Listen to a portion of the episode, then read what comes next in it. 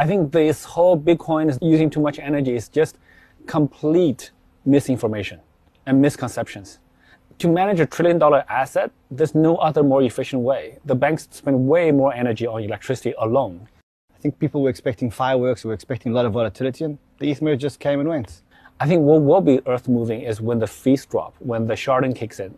I'm trying to get a feel for what narratives you believe are the most promising right now in crypto. I wouldn't go for the most uh, promising. I would actually go chase the hardest problem, which today I think is the wallet. Last week we were in Lisbon. Today we're in Paris. We're here for the Binance Blockchain Week. I will be speaking later today, but actually the main reason why I'm here is to see my friend CZ who I haven't seen in three years, and we're going to sit down with him and get some insight on the man, the business, and everything else around us.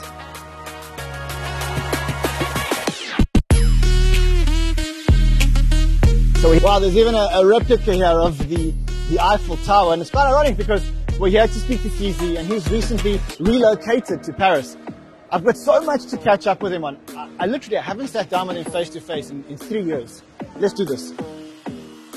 So we're here at Paris Blockchain Week with Binance and I get some time to sit with my friend CZ, who I haven't sat with since July 2019. Oh, yeah, in, in Taiwan. Taiwan. Yeah. yeah. Yeah.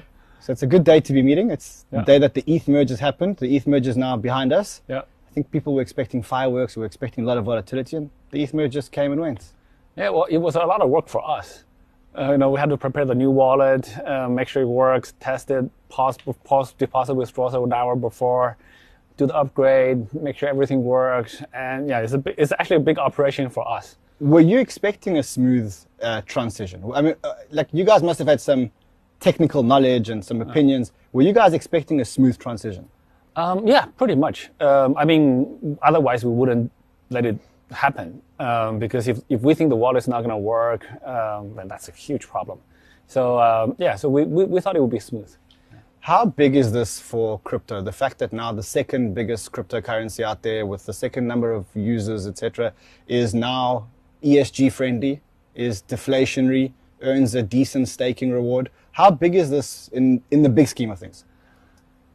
I think it's very important, but I don't think it's a, you know, I don't think it's a Mm, fundamental change. Uh, there are other blockchains that are POS already. There are other uh, blockchains that are staking, uh, deflationary, etc.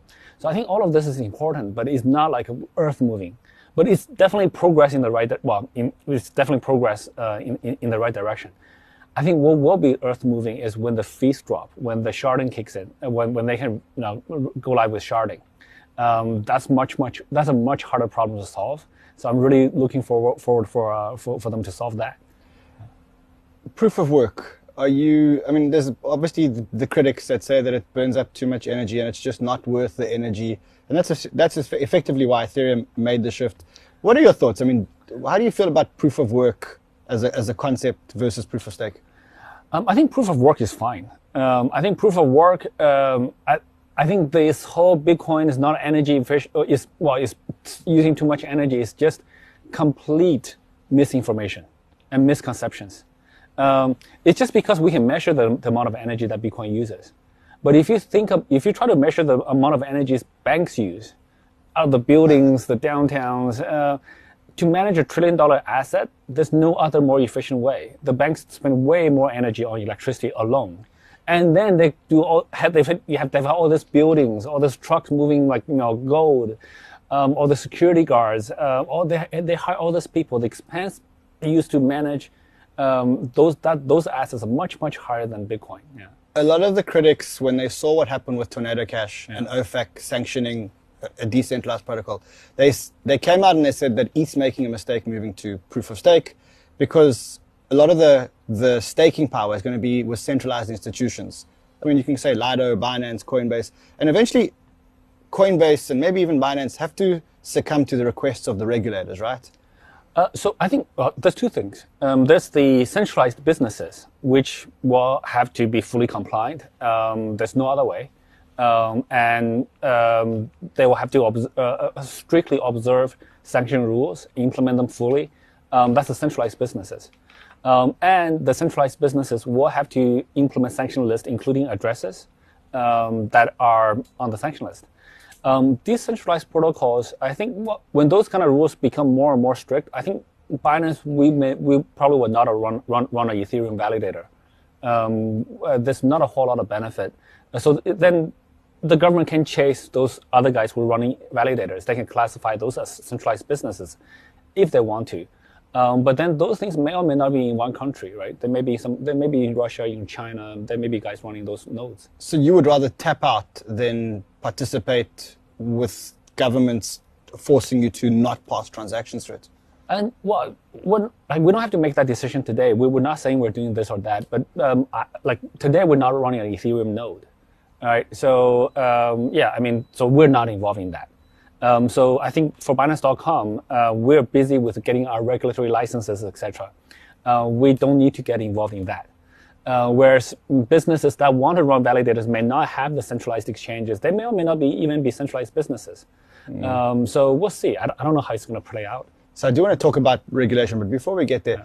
Now that ETH's gone to proof of stake, and you've got a whole lot of layer ones, you've got uh, you got BSC, you've got Near Protocol, you've got Cardano, you've got a whole lot of, of layer ones, and each one of them comes with their own promise and their own TPS and, and whatever else. Do you think that we've solved the layer one problem? Do you think we can move beyond layer one and say, look, we've got enough layer one power, and now we should be focusing on maybe a slightly different problem, maybe cross chain, maybe something else? Uh, no, I don't. I don't think we solved the layer, layer one problem. Um, um, it's like the internet, right? So it's like cable companies. Have we solved the cable company problems? I don't think so. Not even today. We can still get faster speed. We can get 10x faster. Um, um, I still have to wait for hours to download stuff. Well, not hours. Depend a long time to download stuff. We still don't have like full 4K, 5K, 40K, 400K, high fidelity virtual environments. All of this stuff we still don't have. So the, the, the capacity of the infrastructure can always increase. Um, so we move from telephones to cables to fiber. Uh, we can still move more. 5G is coming, or 5G is mostly here. Um, there will be 6G. So we're not done. In technology, you're never done. So you still think there's a space for a lot more layer ones. You don't think that ETH and all the rest of, are going to solve the layer one uh, demand. I, so well, I'll, I'll, say it this way. I think today I don't see one blockchain solving all layer one problems today. Uh, to be honest, if layer one is really good, we shouldn't need level, layer twos, right? So we should we should be handling like you know um, 100 million transactions per second. Then we probably don't need layer twos for a while, um, and we're not we're, we're nowhere close to that. Even including BNB chain, we're not we're not like they're not there. If you were entering crypto today and you had money behind you and you had a, a very talented dev team and all the experience and all the knowledge that you've got, what narratives would you jump into in crypto? So, I mean, let's assume that you're not going to redo an exchange because there is already Obviously. a Binance and it's amazing.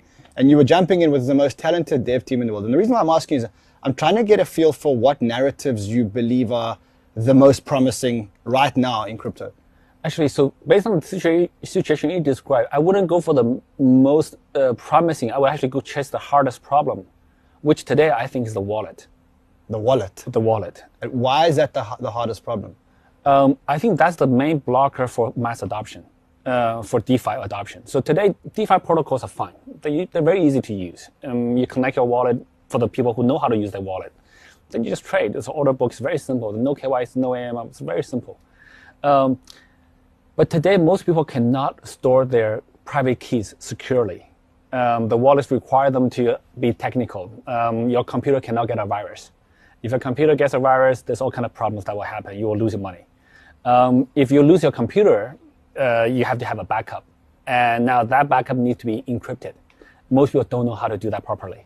And that encrypted backup, um, it's okay if you lose your computer, but what if eventually we die? What if you're not around? How do you give that to your kids? How do you make sure that your kids don't get that before you die? Um, that problem is not solved. Um, so uh, for this reason, uh, for these reasons, most people today still prefer using an email, a password, and call customer support. They, yeah. they still try to, they still want to use a centralized exchange. Um, uh, if I was to, like, if I have no financial pressure, I would want to solve the most difficult problem that's blocking adoption. That'd be the problem I would try to solve. Okay, so wallets now, I, I, think I agree with you. Yeah. I didn't expect it, but I, I, definitely think I agree with you. What else would you try to solve if, if, if wallets wasn't on the list? Oh, I don't know. Um, I haven't thought about it. I usually try to solve one problem at a time. Today is Binance, so I'm still busy with the centralized exchange part. What about cross chain? And the reason why I ask you what about cross chain, it seems to be a big problem. All the bridges, well, not all, but all the hacks, or ma- the majority of the hacks, have been around bridges this year. Uh, I don't have the stats, but I think well over six hundred million dollars, even close to a billion dollars, has been taken out of bridges. Yeah. You guys are v- very much at the forefront because when those hacks happen, the first thing you hear is Binance is, is involved, tracking, Yeah, getting yeah. involved. How do you feel about the bridging problem, the cross chain problem? I'll tell you something. To be honest, Binance.com is the biggest bridge. Okay. right? So because when you want to move from one asset from one blockchain to another, guess what? You, the easiest way is to deposit into Binance, trade to the other trade to the other coin, withdraw on the other blockchain. So um, we process way more than like decentralized bridges uh, because most people don't like yeah, as you said, they're, they're, they're cumbersome to use and then actually they also have security problems. So um, I think cross chain is very important. Um, um, but um, it's a difficult problem to solve. Uh, but I think over time that will get better. But, but from, from my perspective, I don't think that's the most urgent problem. Well, or the, I don't think that's the highest impact problem to solve uh, because we still have centralized exchanges that facilitate that. I think the wallet problem is, a, is, is, a, is, a, is the bigger blocker for mass adoption for DeFi. Yeah, I think I agree with you. Yeah. DeFi after this last crash that we had. I mean, this last crash probably showed that you know crypto was probably spurred on by a lot of leverage around Luna, and then crypto lending, and then crypto lending collapsed Yeah. and stuff like that. How do you think DeFi came out of this? Um, I think DeFi itself is totally fine. The concept works. Um, you know, Uniswap still running, PancakeSwap still run, running. All of those are fine. You can argue that they ran all along and they ran perfectly. They, they, they, they run just fine. And they have risks which are clearly identified. There's one way, uh, what do you call it, uh, impermanent loss. Um, fantastic wording for it. Um, but um, uh, so, but yeah, uh, they work. Um, there's there are, there are known risks, and people people most people understand it. Um, the Luna is a very different problem. Uh, Luna UST is a very different. That's a very design. That's a design uh, uh, mistake, compo- compounded with an operational mistake compounded with other companies loaning other companies. It's a whole pile of problems. Um, so that's what I call the loan problem that's in the industry, uh, well, in, in a few industry players. Um, but that's not a DeFi problem. Going back, did you ever get worried about the size that Luna was growing? Did, did it ever trouble you knowing that the majority of the Binance user base must have been involved in Luna in some way or another, right? Retail was very much involved in Luna. Did you ever look at this and go, wow, what if this thing fails? This is an algorithmic stablecoin. Honestly, I didn't. Uh, but if I did that, I probably would do that with every coin. If oh, Ethereum's pretty big, what if it fails? Um, Bitcoin's pretty big. What if, it, if Bitcoin's bigger? What if it fails? Right. So if you look at the top ten, you can say that to everything. Um, but if I ha- if I had the foresight to know this is a particular one that has a huge risk than the other ones, I would have done something. Of course, I'm not. I wasn't that smart, and most other people wasn't. Most people, hindsight is much easier. When you saw it happening, and you must have known that the, a lot of the Binance users are retail, and a lot of the retail users got wrecked, and if not wrecked, lost a lot of money. How, how was it? How was that watching this collapse? So it's pretty interesting, right? So um, we paused trading for Luna, and guess what? We got a lot of complaints from users who wants to buy it. And we said, look, we, we deem this is high risk. They said, look, uh, just you're the platform. You, you should provide access. You don't, you, you don't tell us what, what to, what, you don't tell us what to buy, what not to buy. If you prevent us from trading it, then you're causing risk for us because the price may move in on, on other platforms. We're like, do you know Luna is being printed at exponential rates? Um, uh, is, there's now like a thousand x more Luna than there were like a couple days ago. They're like, yeah, we understand that. We, we can handle our loss on, we can handle the loss of money, but you can't stop us from trading.